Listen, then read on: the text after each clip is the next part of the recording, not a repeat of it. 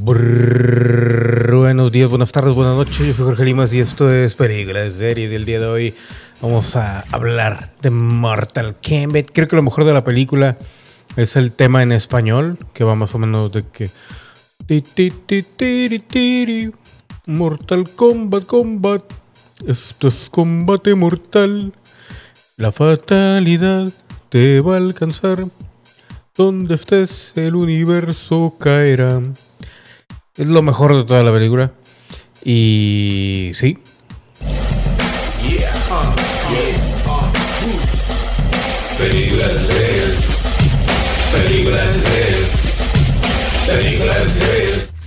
Mortal Kombat. Bueno, pues dentro de lo que cabe, está bien la película. Obviamente la vara estaba muy baja.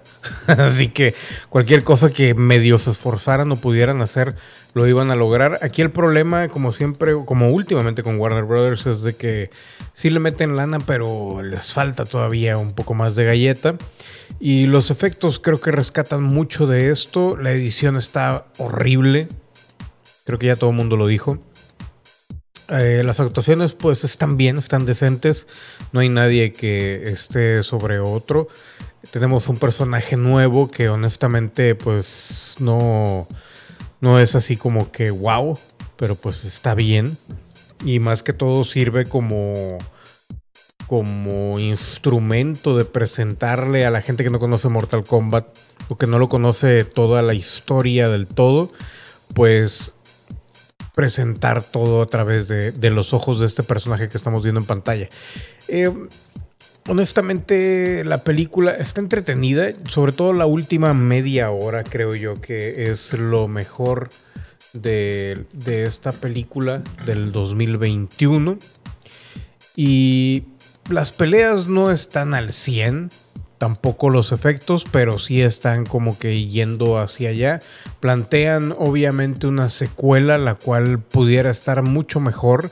Dejaron como que eh, espacio para expander todo. Ninguno de los personajes, o sea, se explora, es como que nada más ahí la pelea y, y esto. Y por un lado está bien, pero por otro lado como que se ve un intento al principio, los primeros siete minutos que pusieron ahí en internet. Obviamente eh, pues es, la misma historia de siempre, Sub-Zero contra Scorpion, pero al menos esta vez Sub-Zero y Scorpion sí se, lucen y es, es, un placer verlos en pantalla, la verdad. Por otro lado, eh, Louis Tan, que es el, actor que hace de Cole Young, está decente, no hay nada más que mencionar. Sonia Blade, Jessica Magnimi, o como se diga. Eh, pues está, está guapa como siempre Sonia y honestamente se gana ahí su insignia muy bien. Creo que el que se lleva más es Kano, Josh Lawson. Y el personaje de Kano eh, creemos que, bueno, creo yo que va a volver a salir en la secuela si es que realmente se puede financiar una secuela, todo depende de si la van a ir a ver. La historia es exageradamente simple y a pesar de que yo, yo sí por los siete minutos que había visto pensaba que iban a explorar un poco más a los personajes y la última hora iba a ser eh, um, las peleas, pues no. Lo mismo que dije cuando lo de los siete minutos, yo quería más que todo una película más de, peleas, de, de, tournament, como lo es el, el videojuego. Yo no soy tan aferrado a Mortal Kombat porque no, me tocó tanto. Me tocó los inicios sobre todo y ya después la adolescencia ya mató todo lo, todo lo de los videojuegos, al menos para mí. Entonces, eh, pues sí se ve como que hicieron un pegote de algunas cosas ahí en la película, pero está pues decente, lo suficientemente decente como para decir, sabes que quiero ver una secuela y quiero que crezca un poco más este universo compartido de, Mortal Kombat. Creo que vale la pena. Las peleas están muy mal filmadas, creo que ahí pudieran mejorar, incluso pudieran innovar un poco. No sé, hacer algo diferente. Se ven totalmente eh, híjole, ¿cómo explicarlo? Parecen como sacadas de The Born Identity o algo por el estilo, en donde es corte, corte, corte, corte. Y la verdad es de que en la mayor parte de las peleas, pues son eh, personas que saben de artes marciales, entonces no veo el motivo de hacer eso. Deberían de tener un poco de, tomas más largas, pero está bien.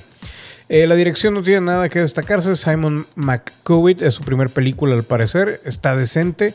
Y em, qué más decir de esto. Creo que la pelea con Goro está muy, muy extraña. No sé, se me hizo muy extraña.